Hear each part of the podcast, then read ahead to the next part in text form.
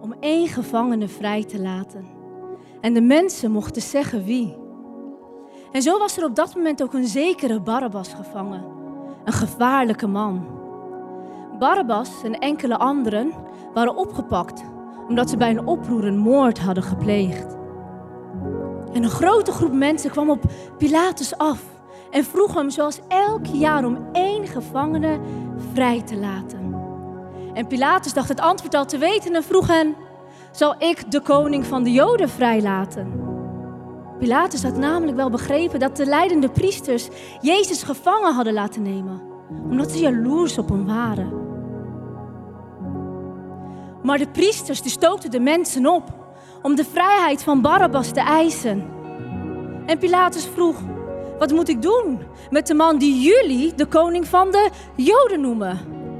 Aan het kruis met hem, riepen ze. En Pilatus vroeg: Maar, maar wat heeft hij dan voor kwaad gedaan? Kruisig hem! Aan het kruis met hem! Kruisig hem! En de menigte die werd woedend. Pilatus zag dat niets meer hielp om Jezus dus nog vrij te krijgen. En want het dreigde uit om een hele rel te worden. Dus hij besloot de mensen hun zin te geven. Hij liet Barabbas vrij, maar gaf Jezus aan de soldaten. En hij gaf het bevel aan de soldaten om Jezus eerst te geestelen en daarna hem weg te brengen om uiteindelijk gekruisigd te worden. En de soldaten namen Jezus mee naar de binnenplaats van de burcht. En daar riep ze het hele bataljon bij elkaar. Elke soldaat die daar aanwezig was. Ze trokken Jezus zijn kleding uit en deden hem een rode mantel om. En ze vlochten een kroon van scherpe doornentak en zetten dat stevig op zijn hoofd. En het bloed sijpelde langs zijn gezicht omlaag. Terwijl ze hem salueerden en bespottend riepen: Lang leven de koning van de Joden. Daarna sloegen zij met de stok op zijn hoofd en spuugden naar hem. Zij deden net of ze hem vereerden. Door voor hem op zijn knieën te gaan en voor hem te buigen. En nadat ze genoeg van hadden om hem te bespotten en belachelijk te maken, deden ze hem de rode mantel weer af. Trokken hem zijn eigen kleren weer aan om hem weg te brengen. Om uiteindelijk gekruisigd te worden.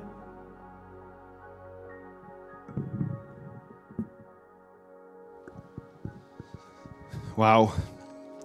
Jezus ging die leidersweg om jou en mij echt vrij te maken en vrij te houden. De rest van je leven lang. En dat is precies waar we het de afgelopen weken over hebben gehad. Hashtag Jesus. Dat we allemaal wel ergens iets in ons leven hebben wat misschien wel het leven uit je vandaan zuigt. Terwijl Jezus het tegenovergestelde wil doen. Hij wil je vullen met leven in overvloed. En als je niet uitkijkt, dat hebben we de afgelopen weken gezien, dan zijn het die giftige gewoontes in ons hoofd of in ons hart of in onze gewoonten die misschien wel ons hele huis of hart schimmelig maken. Onze kleren schimmelig maken, onze huid aantasten en echt letterlijk het leven uit ons vandaan zuigen. Maar Jezus wil met het offer wat hij bracht, je leven geven in overvloed. Je waarde teruggeven. Je echte liefde laten ervaren in je hoofd en in je hart en diep in je ziel. Dat is wat echt paas is. En dat is ook waar we het vandaag over gaan hebben. Over die gewoontes in jou en mijn leven. En hoe Jezus ons vrijer kan maken. Of helemaal vrij kan maken. Nou, als kerk hebben we afgelopen anderhalf jaar veel achter onze kiezen gehad. Een aantal verhuizingen, omdat we ruimte moesten maken in de vaccinatiestraat hierachter. En als je dat nog niet als kerk deed, dan had je het als gezien wel goed veel voor je kiezen gehad. Of misschien op je werk, of misschien persoonlijk. En ik weet hoe het met jou zat, maar ik kreeg een kort lontje. Met iets langere tenen. En dat gaat ergens onder je huid zitten. En als je daar niks aan doet, dan wordt het groter en groter en groter. En ik heb tegen Jezus gezegd, Jezus, ik wil dat niet. Ik wil vrij zijn. En voor mij betekent dat dat ik die giftige dingen in mijn leven moest gaan zien, bij Jezus brengen. En dingen moest stoppen in mijn leven, tot hier en niet verder. So goes it not. En andere dingen moest gaan starten in mijn leven, zodat ik stapje voor stapje ook echt gezonder werd in mijn hoofd, in mijn hart en diep in mijn ziel. En ons hart is eigenlijk ook ons huis. En ons huis is ons hart. We kunnen niet zonder het een en het ander. En ik weet niet of je doorgehad hebt, maar dat is wat je eigenlijk merkte, dat er dus dingen zijn in je hart die je zelf onder controle hebt, of ze er binnenkomen of niet. Maar in coronaseizoen hebben we ook gezien dat er dingen ons leven inkomen, of zelfs ons lichaam, ziekte, corona, frustratie, die je niet zo snel tegen kunt houden. Je weet dat sommige momenten, sommige mensen kun je buiten je hart houden. Maar nu ook weer oorlog in Europa, dan merk je ergens dat dingen dichterbij komen, toch? En dat ze eigenlijk al automatisch in je hart gaan. Dat ze iets met je hoofd, je hart en je ziel en je gevoelens doen, misschien wel angstig maken. En dat het niet zo makkelijk is altijd om je hart clean te laten zijn. En ja, we merken dat op de drempel van die deur van ons huis en ons hart een echte strijd plaatsvindt. En ook afgelopen 2,5 jaar proef je die strijd over meningen, over waarheden, over perspectieven, over gevoelens, over frustratie, over boosheid. En sommige dingen kun je buiten je hart houden, maar andere zitten er eigenlijk al in voordat je door hebt. En je merkt dat op die drempel van je hart echt een strijd plaatsvindt. Je ziet het en je merkt het bij jezelf, maar je ziet en merkt het waarschijnlijk ook bij de mensen om je heen. Of je het wilt of niet, of je het cool vindt of niet. Maar dat is wat er gebeurt. Er gebeurt een hoop op de drempel van ons hart. En al sinds de mensengeschiedenis weten we en ervaren we die strijd. En proberen we de drempel van ons hart en de drempel van ons huis te beschermen. Nou, misschien ken je wel al die voorbeelden van uh, mensen die dus een Joodse uh, mezuzah hier ergens gespijkerd hebben. Ik heb er een aantal meegenomen. Uh, een Joodse mezuzah uh, of misschien wel, uh, ja, volgende slide. Joodse mezuzah. Of misschien een kruis boven de deur. Of misschien wat Aziatische godenbeelden en offergaven. Uh, of misschien wel een hoefijzer. Allemaal om ons huis maar te beschermen. Omdat we weten dat er ergens een strijd gaande is op ons hart. Maar ook dingen buiten ons huis willen halen. En als er al dingen in ons huis moeten komen, dan moet het zegen en rijkdom zijn, toch? Ja, misschien ken je die uitspraken wel. zegen dit huis en uh, laat er voornamelijk geldstromen naar dit huis komen. of dat soort dingen meer. of zegen dit huis en laat mijn auto uh, voornamelijk heel en dat ik geen ongeluk krijg. En we zien dat voortdurend door de hele mensengeschiedenis heen. En dat is wat al sinds de mensengeschiedenis aan het plaatsvinden is. Er gebeurt ontzettend veel op de drempel van ons hart, maar ook op de drempel van ons huis. En dat symboliseert alles waar we mee bezig zijn. En ook in de oudheid, al voor kerken, voor tempels en voor gemeentehuizen, gebeurde op de drempel ontzettend veel. We zien dat ook in Egypte. Waarin men gewend was iets te offeren. En men nam het bloed van dat offer. En men deed dat op de drempel van de deur was de normaalste zaak van de wereld. In die tijd en ook door de hele mensgeschiedenis heen. Dus men slachtte een dier, nam het bloed in een schaal, smeerde dat over de drempel en, sterker nog, ze namen iets van het bloed.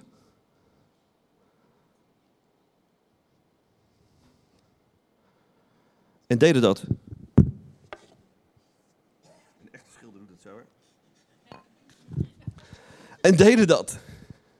In het bakje zodat men wist, hey, dit huis, dit hart is beschermd. Was de normaalste zaak van de wereld. In die tijd, in Egypte en verder buiten. En er gebeurde zo ontzettend veel op die drempel. En nogmaals, voor tempels, voor kerken, voor gemeentehuizen werden er bij die drempel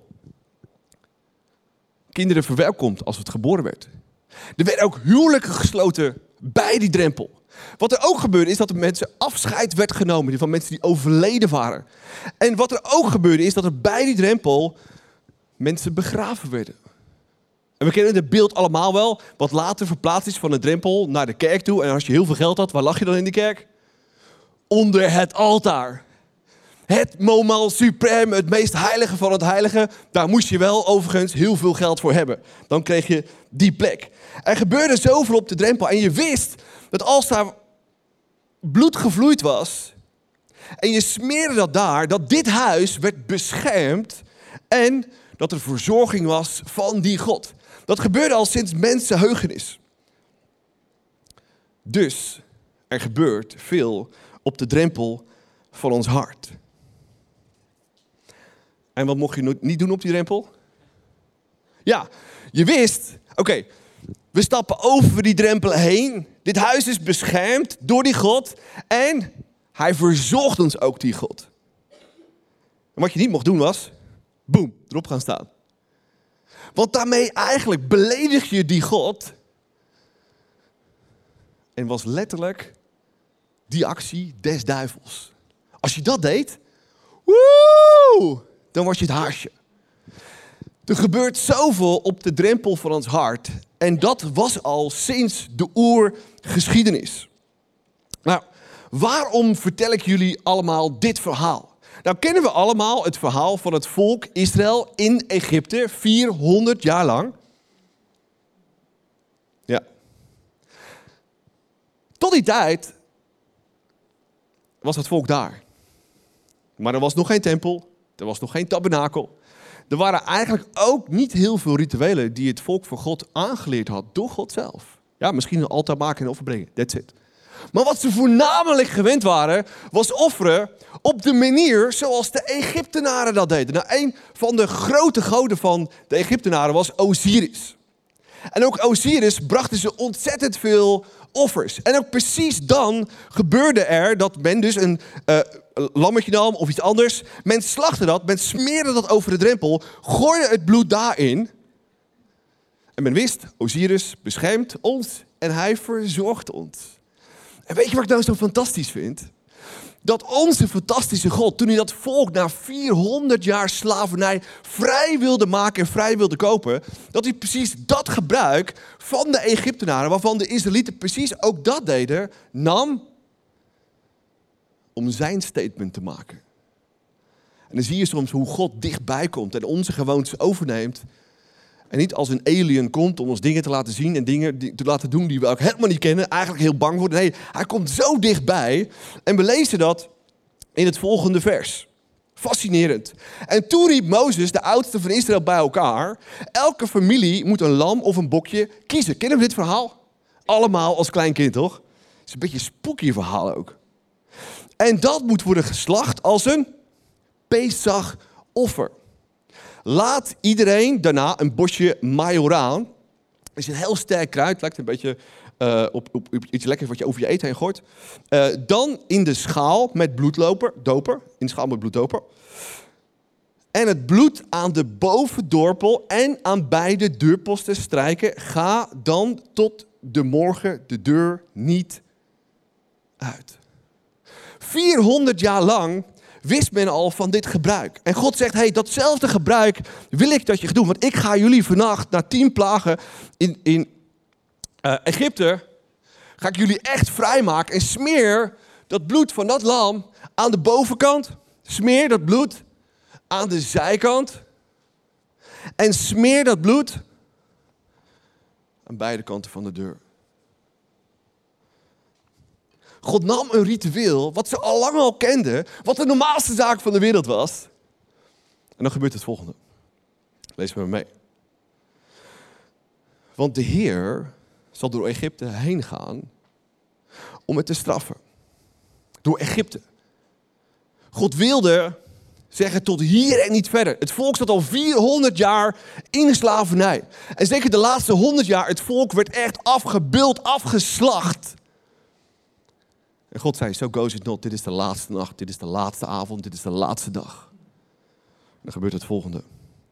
Maar ziet hij bij de deur bloed aan de bovendorpel en aan de poster, dan zal hij de deur voorbij gaan. En hij zal de doodsengel geen toestemming geven om uw huis binnen te gaan en u te treffen. En toen God in die nacht de Joden bevrijdde, ging de doodsengel voorbij. werd het volk Egypte zo boos en zo kwaad, maar ook zo bang. Maar het volk wist, wij zijn gered. En God gaat geweldige dingen met ons doen. Mat, hoe ging dat verder eigenlijk? Neem ons mee. Ja, het is heel heftig elke keer dat bloed. En Jakkes. ja, waarom is het nou elke keer bloed? Het is een heftige vraag. Met misschien ook wel een heel heftig antwoord. We hebben allemaal bloed nodig wat door ons lichaam stroomt. Ik ben IC-verpleegkundige en dan komen, er grote operaties bij ons binnen. En als die patiënten plotseling heel hard beginnen te bloeden, dan word ik altijd wel een klein beetje, dan, nou laten we zeggen alert. Dan moet je er toch wel even iets extra, extra op gaan letten. Want we hebben allemaal dat bloed nodig door ons lichaam om voor te zorgen dat alles blijft werken. In het topic van vorige week zagen we dat als er één deel in je leven, als dat destructief is, hoe klein het ook is, dat dat doorstroomt op alle andere onderdelen van je leven. Dat het invloed heeft op je hele leven. Het kost je leven. Zonde kost je leven. En in dit geval kost het letterlijk je leven. Dat is wat we hier elke keer zien gebeuren. Het was altijd al zo. We zien het al bij de eerste mens, bij Adam en Eva. Als ze vergeving nodig hebben, zorgt God dat er een offer komt wat hij kiest. En jij en ik, wij zijn het misschien simpelweg niet zo heel erg meer gewend dat er een offer nodig is. Dat er letterlijk bloed moet vloeien om voor te zorgen dat jij en ik die vergeving nodig hebben. Ik zie het niet meer gebeuren op straat. En daarom klinkt het misschien heel erg vreemd. Maar hier was het misschien wel de normaalste zaak. We zijn het niet meer gewend, maar Jezus was Gods offer. Voor jou, voor mij, voor ons allemaal. Om al onze fouten te vergeven. Jezus was dat. En het gaat hier dus om Jezus. Hij is dat offer. En op het moment dat zijn bloed mijn deuren markeert, op het moment dat hij aan mijn deur hangt.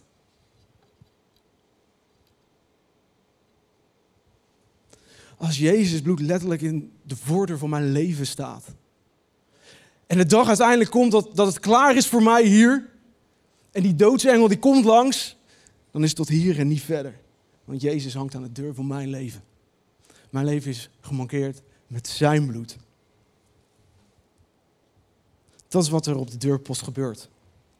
En Jezus zei het zelf heel erg sterk. Ik wil graag een tekst voorlezen waar hij dat zegt.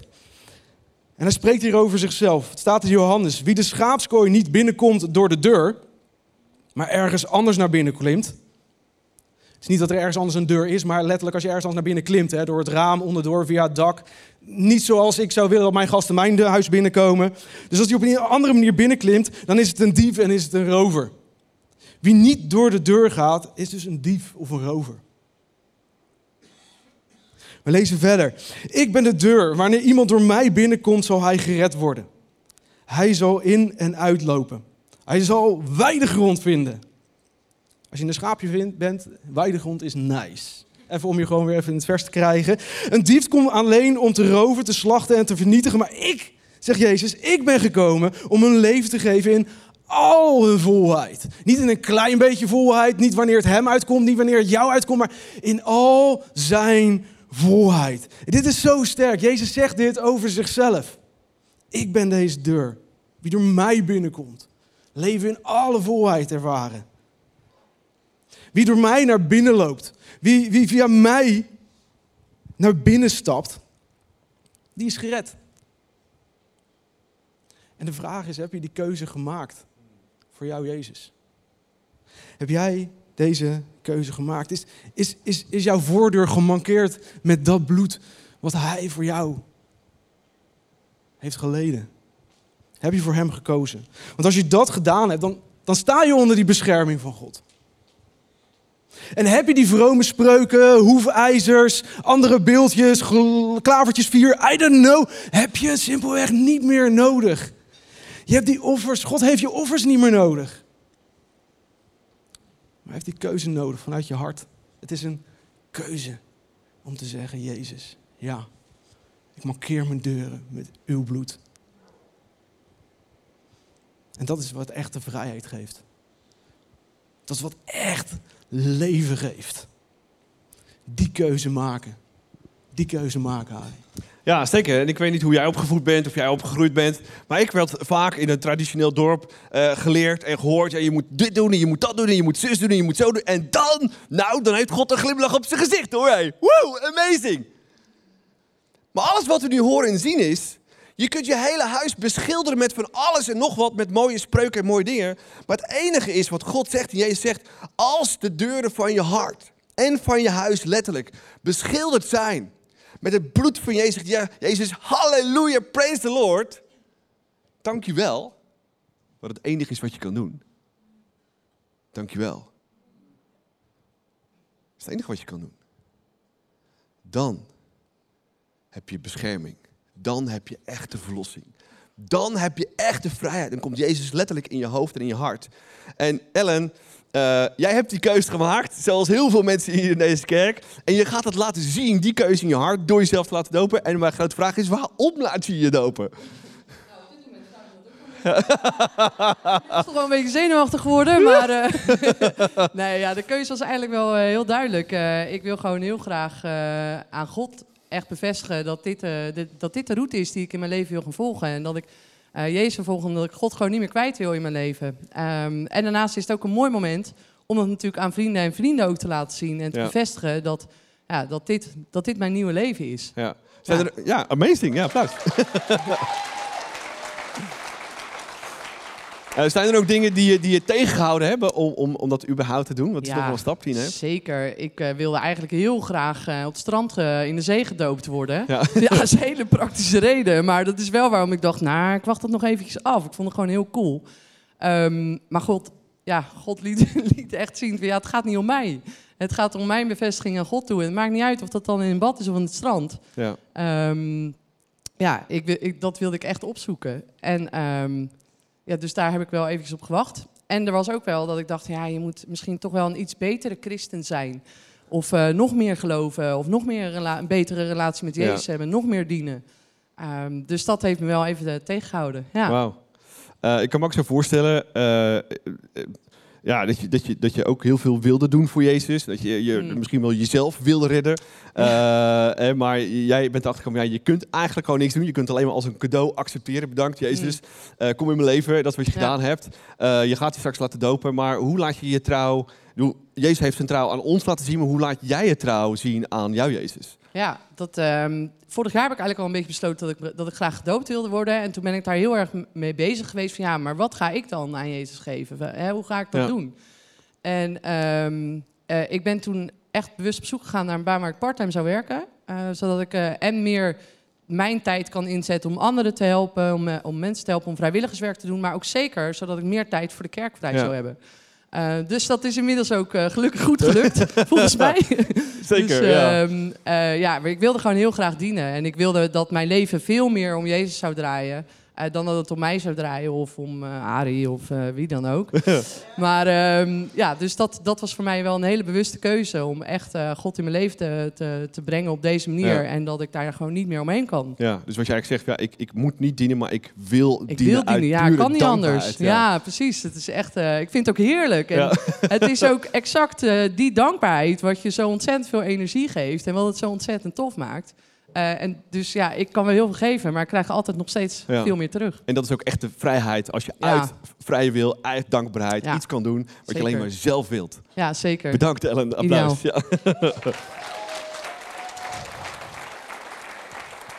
Ja, ergens, uh, ergens moet het een... Uh, ja, ergens moet het een, uh, een keuze zijn uit vrije wil om Jezus in je leven en in je hart te, uit te nodigen. En het moet het een keuze zijn om uit vrije wil dingen voor Hem te willen doen. Om jouw trouw aan Hem te laten zien. Alleen omdat je het wilt. Net zoals je dat vaak bij je partner doet. je, je, geeft een cadeautje of je spendeert tijd of je, je verrast je partner. Niet omdat het moet. Dat kan ook als je partner een beetje boos wordt. Maar ik hoop met heel mijn hart dat je doet omdat je het zelf wilt. En precies dat is het beeld wat ik je vandaag mee wil geven. Dat je het doet uit een eigen wil en dat je echt trouw wilt zijn aan jouw fantastische Jezus. En dan ervaar je de macht ook van trouwen. Dat is het topic waar we het vandaag over hebben. Jezus was ons trouw. Hij ging dat voorbeeld. Hij gaf alles wat hij had. Dat was het grootste geschenk, het duurste geschenk in de hele geschiedenis. En hij biedt dat geschenk elke dag weer aan jou en mij aan. wachten tot jij zegt, Jezus, dank u wel. Kom in mijn leven, kom in mijn hart. Ik wil je meegeven de komende paar minuten om na te denken over, hey, wat zijn nou manieren zodat ik mijn trouw aan Jezus kan vernieuwen of misschien wel kan vergroten. We gaan kort even brainstormen. Uh, er zal zo een uh, komen achter mij. Uh, en je kunt gewoon even wat tijd nemen om na te denken, hey, wat, wat, wat lees ik hier? En hoe kan ik mijn trouw uit dankbaarheid, niet dat moet, maar uit dankbaarheid voor wat Jezus voor jou gedaan heeft, aan Hem laten zien. Laten we stil zijn, lezen en genieten van wat je kan doen.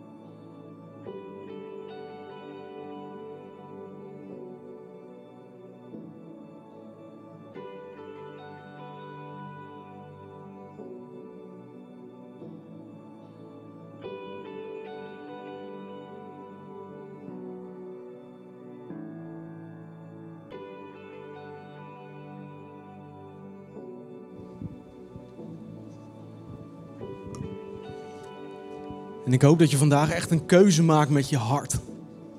Echt een keuze van, vanuit binnen. En dat je echt dagelijks, wekelijks, met je passie en liefde voor jou, Jezus, weer op zoek gaat naar nieuwe manieren. Om hem nog meer te ervaren. Het gaat om die keuze van binnen. God is geïnteresseerd in de binnenkant. Het gaat niet om de buitenkant, mooie auto, lekker huis, goede kleding, lekkere baan. Natuurlijk, het is nice. Ik hou ervan. Maar het gaat om die binnenkant. Die buitenkant is nice. Maar die buitenkant is nice omdat we daar kunnen laten zien om wie het gaat. Omdat ik dat kruis aan mijn deur kan hangen. Waardoor iedereen kan zien dat mijn leven gemarkeerd is met Jezus. Ik draag mijn trouwring 24-7, zodat iedereen kan zien bij wie ik hoor. En ik hoop echt dat je vandaag een keuze maakt. Van binnen, met je hart. En op zo'n drempel gebeurde zo ontzettend veel. En Arie zei net al, een van de dingen die daar gebeuren was ook het huwelijk dat werd gesloten. En ik wil kort ingaan op de macht van trouw in dat verbond. In dat verbond van dat huwelijk. Want het huwelijk is een verbond wat, wat God ook echt ziet als een verbond. Een verbond waarin je bescherming kan ervaren. Een verbond waar je elkaar kan voorzien. Een verbond waar je echt gezien wordt en waar je thuis hoort. En vroeger was het zo dat je op die drempel, dat daar, daar het huw, voor die drempel het huwelijk werd gesloten. En daarna tilde de man zijn vrouw op. En hij stapte niet op de drempel, maar hij stapte over de drempel heen. Mannen, dit is niet iets wat je vader heeft verzonnen of je opa wat uit een Hollywood kaskraker komt of noem het maar op. Dit is een oeroud gebruik. Je tilt je vrouw op en je tilt hem haar over de drempel heen. En je stelt daarmee je huwelijk onder de bescherming van jouw fantastische God. Dit huwelijk valt onder de bescherming van God. En toen ik met mijn vrouw trouwde, trouwden we in een kerk. En dat was omdat we een zegen wilden krijgen van God. Maar ook omdat we ons huwelijk onder de bescherming van onze fantastische God wilden stellen. Omdat we die keuze wilden maken en aan iedereen wilden laten zien. Wij hadden al lang de keuze voor elkaar gemaakt. Maar we wilden dit huwelijk onder bescherming van onze fantastische God hebben. Iedere dag weer. Iedere keer weer. Het huwelijk is een fantastisch verbond. Met allemaal verschillende facetten en niveaus. Het huwelijk is echt een deurdrempelverbond. En met allemaal verschillende niveaus. Er is een geestelijk niveau waar we echt samen met God, samen met de mensen de keuze maken. Het heeft een zielsniveau waar we ervoor kiezen om echt gezamenlijk in een huis te gaan wonen en zeggen: Dit is ons huis. Het heeft een seksueel lichamelijk niveau waar je elkaar samen slaapt, waar je elkaar seksueel van elkaar kan genieten. Het heeft een juridisch niveau. Met de huwelijksakte en de burgerlijke staat. En dit is altijd zo geweest en dit zal zo zijn. En dit is hoe God het verbond heeft bedoeld. Binnen dit huwelijk, onder zijn bescherming. Het is een geweldig verbond. En de vraag is niet, hoe kom ik er nou, hoe zorg ik er nou voor dat ik iemand weet te strikken, zodat ik aan deze kant van de drempel terechtkom? Nee, de vraag is, als ik aan deze kant van de drempel ben, hoe zorg ik ervoor dat ik hier blijf tot de dood ons scheidt? Onder Gods bescherming. En ik geloof dat zo'n keuze niet in, in één dag even gemaakt is. Het is niet zo dat je ochtends wakker wordt en denkt, ja, gisteren was het perfect, vandaag niet meer, we zetten er een punt achter, klaar. Ik denk dat het een proces is van duizend kleine stapjes. De vraag is, maak je duizend kleine stapjes iedere dag weer van je partner af? Of maak je duizend kleine stapjes iedere keer weer dichter naar je partner toe, dichter naar dat verbond met je partner toe? Dat je elkaar steeds beter probeert te begrijpen. Steeds dichter naar elkaar probeert toe te komen. Al die jaren weer. Elke dag kan ik een besluit nemen. Wil ik dichter naar mijn vrouw toe of wil ik verder van haar af? Het is niet moeilijk. Het is niet moeilijk om ervoor te kiezen. Ik, ik vertel een ander meer dan mijn vrouw. Het is niet moeilijk om naar iemand toe te gaan die je iets meer applaus geeft dan dat je thuis krijgt. Welke keus maak je? Een stap dichterbij of een stuk verder ervan af? Wil ik dit verbond eren en er trouw aan zijn? Of doe ik het tegenovergestelde? Mijn vrouw en ik, wij, wij zagen elkaar voor de allereerste keer op 11 april 2005. En ik sprak de memoriabele woorden, of het memoriale woord, of eigenlijk was het alleen maar een geluid. Uh, hey. dit, is, dit is true story, dit is waar gebeurd. Maar in mijn hoofd explosie. Ik had net alle relaties afgezworen. ik had net alle relaties afgezworen. Maar dit was toch wel zeker de moeite waard. En in mei kennen we elkaar al 17 jaar. En in december zijn we al 12 jaar getrouwd. En ik hou gigantisch veel van haar. En iedere dag nog meer. En we hebben een fantastische dochter. En er komt er nog eentje aan. Of een zoon. Dat houden we nog even in het midden. En het is geweldig om elkaar steeds beter te leren kennen door de jaren heen. Zelfs na 17 jaar ontdek ik nog steeds iedere dag nieuwe dingen. En wil ik er iedere dag voor kiezen om een stapje meer naar haar toe te zetten. En soms is dat makkelijk en soms is dat lastig. Guys, soms is dat lastig, ja toch? Ja. Want soms is mijn eigen ego groot. ja, it's true. Ja. Maar ik wil er bewust voor kiezen. Om degene te zijn die altijd de eerste stap neemt.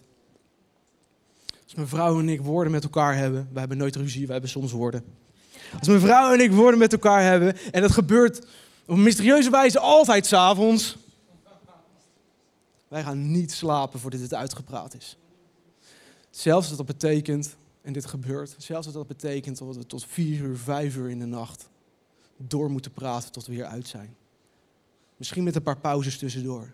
Maar we gaan niet slapen voordat dit uitgepraat is en hier we de volgende stap in hebben genomen. En als dat betekent dat ik daar de eerste stap in moet zetten en mezelf weg moet cijferen, dan doe ik dat. Want ik wil mijn vrouw eren. Want we hebben een verbond gesloten. Onder de bescherming van onze fantastische God. En ik wil elke keer daar weer nieuwe stappen in zetten. Ik wil dat zij de vrouw is die meer van mij weet dan ieder ander. De enige plek waar ik dingen met, met mannen bespreek die ik niet met haar bespreek, is mijn small group. Maar voor de rest weet ze alles. Alles. En als we er samen niet uit kunnen komen, dan zorgen we ervoor dat we de beste vrienden bij ons halen. En dan leggen we onze problemen op tafel. Omdat we onze problemen aan het licht willen brengen. Zodat de boze, de kwade geen vat op kan krijgen en er niks mee kan doen. Zodat we er samen over kunnen praten en kunnen zeggen, hoe doen jullie dat? Zorg ervoor dat je deze vriendschappen in je relaties hebt. Dat je deze mensen om je heen hebt die je vertrouwt, waar je dit aan kwijt kan. En een paar weken geleden zeiden vrienden tegen ons: Nou, hoe gaat het met jullie date nights? Jullie zien er nogal gestrest uit. Dat klopte. Laat alles vallen en jullie gaan uit eten. En jullie gaan een geweldige avond samen hebben. We passen op jullie dochter. Het zijn vriendschappen die je hart raken, dieper dan ooit tevoren. Omdat ze je zien, omdat ze je relatie zien. En omdat ze willen dat je die stappen blijft nemen en blijft groeien samen. Zorg ervoor dat je deze mensen om je heen hebt in je relaties. En eer dat verbond. Zet iedere keer weer een stap dichter naar je partner toe om dat verbond te eren. We moeten stappen iedere keer weer naar elkaar blijven nemen. Stappen naar elkaar blijven nemen. Ja, zeker. En als je in het leven staat, dan weet je dat je stappen moet blijven nemen. En eh, als je niet vooruit gaat, dan ga je automatisch wel achteruit. En dat is in je relatie met God zo, dat is in je relatie met je partner zo. Uh, en we zijn een hele jonge kerk en ik ben nog wel benieuwd. Er zijn altijd wel mensen die gaan trouwen. Zijn er mensen die dit jaar gaan trouwen ergens? Ja, er zit er nu één. Ik weet dat we een aantal huwelijken hebben. Fijke, ik wil van jou wel even weten, uh, waarom ga jij trouwen? Ja, mag ik hier even langs, familie Bouwhuis? Ja, goed zo, ja. Waarom, het is ongepland, ja. Waarom ga je trouwen? Met, met wie ga je trouwen? Ik ga trouwen met Saron. Applausje voor Saron. Woe! Maar, waarom ga jij trouwen eigenlijk? Nee, na het betoog van Matthias kan ik niet meer terug, toch? nee, nee, nee ja, ik wil gewoon eeuwige trouw beloven aan, uh, aan mijn chick. Dus, uh... Woe, come on, amazing.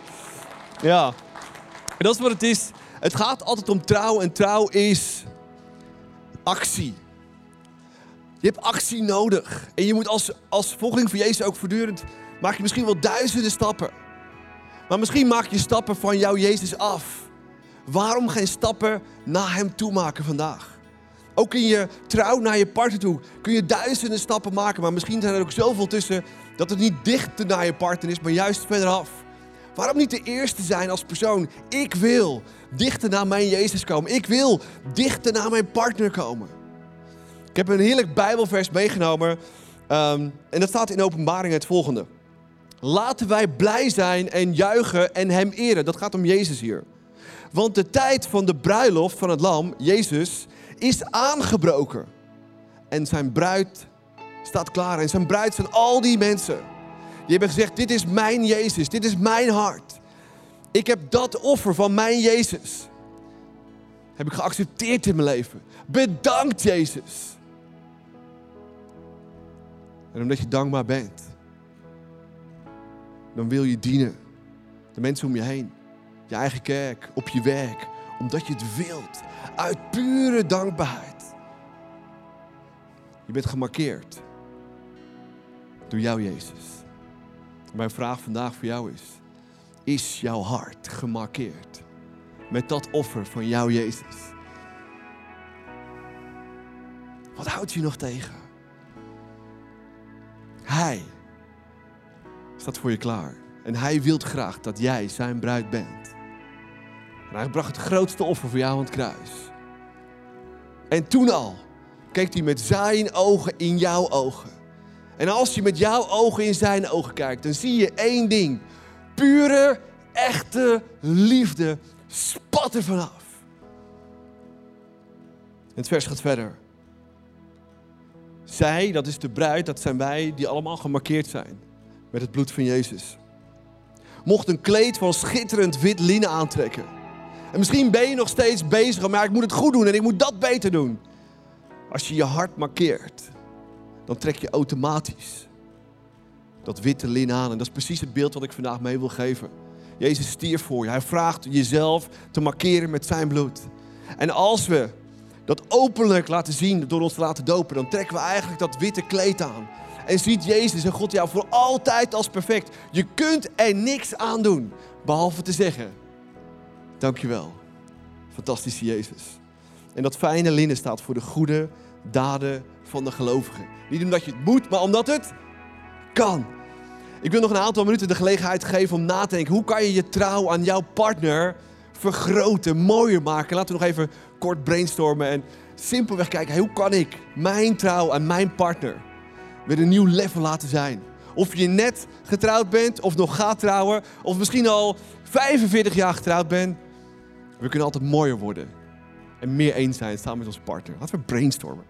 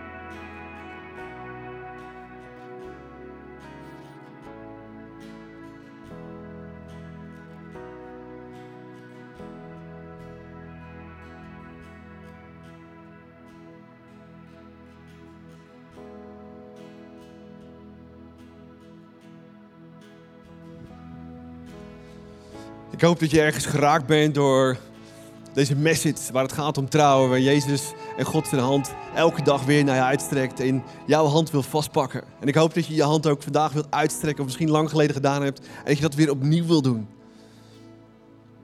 Om je relatie met hem weer een nieuw level te geven in trouw. Zijn trouw naar jou en jouw trouw naar hem. En hetzelfde in je relatie. En komende week zullen we van, vanmiddag of morgen ook al die punten posten in ons Telegram kanaal. En zodat je dat mee kunt nemen in je gebed en kunt nadenken. hoe kan ik mijn trouw vernieuwen en verfrissen naar mijn Jezus toe? Hoe kan ik mijn trouw vernieuwen en verfrissen naar mijn partner toe? Zodat je echt weer een nieuwe stap kunt maken richting jouw Jezus en richting jouw partner. En misschien wil je het straks nog sterker maken, die keuze. Door na het eind van de celebration is er ook gelegenheid voor avondmaal als je dat wilt. Uh, om tijd te nemen. Er zijn ook mensen voor je klaar hier die voor je willen bidden. Of misschien wel je verhaal kwijt wilt als je, als je taf in het leven. Of als je relatie niet zo goed loopt en je echt hulp nodig hebt. We staan als kerk echt voor je klaar om je verder te helpen. En voor nu zou ik willen zeggen, laten we gaan staan. Laten we Jezus bedanken voor uh, zijn offer. Wat we straks met Pasen gaan vieren. Zijn trouw en zijn liefde. En als je wilt, en misschien heb je nog nooit die keuze gemaakt om, om echt Jezus uit te nodigen in je hart. En echt letterlijk dat offer wat hij voor je deed op deuren van jouw hart te smeren. Door te zeggen, Jezus, kom in mijn hart, kom in mijn leven. Markeer mijzelf met u. Zodat ik van altijd de uwe ben. Als je dat wilt, bid me mee. Jezus, dank wel voor u bent. Dank wel voor uw liefde, voor uw trouw. Dank u wel dat u degene bent die zo'n ontzettend groot offer bracht. En als ik nog twijfel aan mijn liefde, aan mijn waarde, over wie ik ben, over mijn identiteit, dan hoeven maar één ding te doen. Dat is omhoog te kijken in uw ogen, waarin u toen hing aan het kruis. En uw ogen en dat offer wat u bracht, vertellen ons één ding. God Almachtig houdt van ons. We kunnen niets terugdoen waarmee we onszelf kunnen redden, maar alleen u kunnen accepteren. Dat offer voor ons. Jezus, ik snap nog niet alles, maar ik snap één ding. Ik kan niks terugdoen. Ik kan niets doen om perfect te zijn. Behalve u uit te nodigen in mijn leven en in mijn hart. En ik wil vandaag een sterke keuze maken. Jezus, kom in mijn leven. Markeer mijn hart. Markeer mijn ziel. Zodat ik van altijd, voor, voor eens en voor altijd de uwe ben. Want u houdt van me. Neem alles weg wat fout is in mij. En bedek dat met uw kostbaar bloed. Zodat ik door uw ogen voor, al, voor eens en voor altijd perfect ben en blijf. Ik kan en ik wil daar niks voor terug doen. En als ik al iets doe, is het uit pure dankbaarheid om mijn trouw aan u te laten zien. Omdat ik van u hou. Jezus, kom in mijn leven. Kom in mijn hart. Ik hou van u. En Jezus, misschien zitten we hier en is onze relatie met onze partner niet meer dat het geweest is. Ze zijn misschien de spark kwijt of de vonk kwijt of echt de liefde en passie kwijt. Dan hebben we zoveel stappen de verkeerde richting ingenomen. Behalve dichter naar onze partner toe. En hier vandaag vragen we Jezus, vul ons met nieuwe liefde, met nieuw perspectief, met moed en durf. Om weer stappen te nemen dichter naar onze partner toe. Hoe ver we ook daar nu vanaf staan. Als we vandaag beginnen met nieuwe stapjes richting onze partner. Dan kunt u nieuwe dingen mogelijk maken. In dat fantastische verbond wat huwelijk heet. En ook wel voor het verbond wat u met ons wilt aangaan. Om van ons te houden. En dat u van ons houdt. Maar ik dank u wel ook voor het verbond dat we, u wilt dat we aangaan met de mensen om ons heen. Met onze partner. En beide verbonden elke dag weer te verfrissen, te vernieuwen. Zodat we dichter bij u komen, Jezus.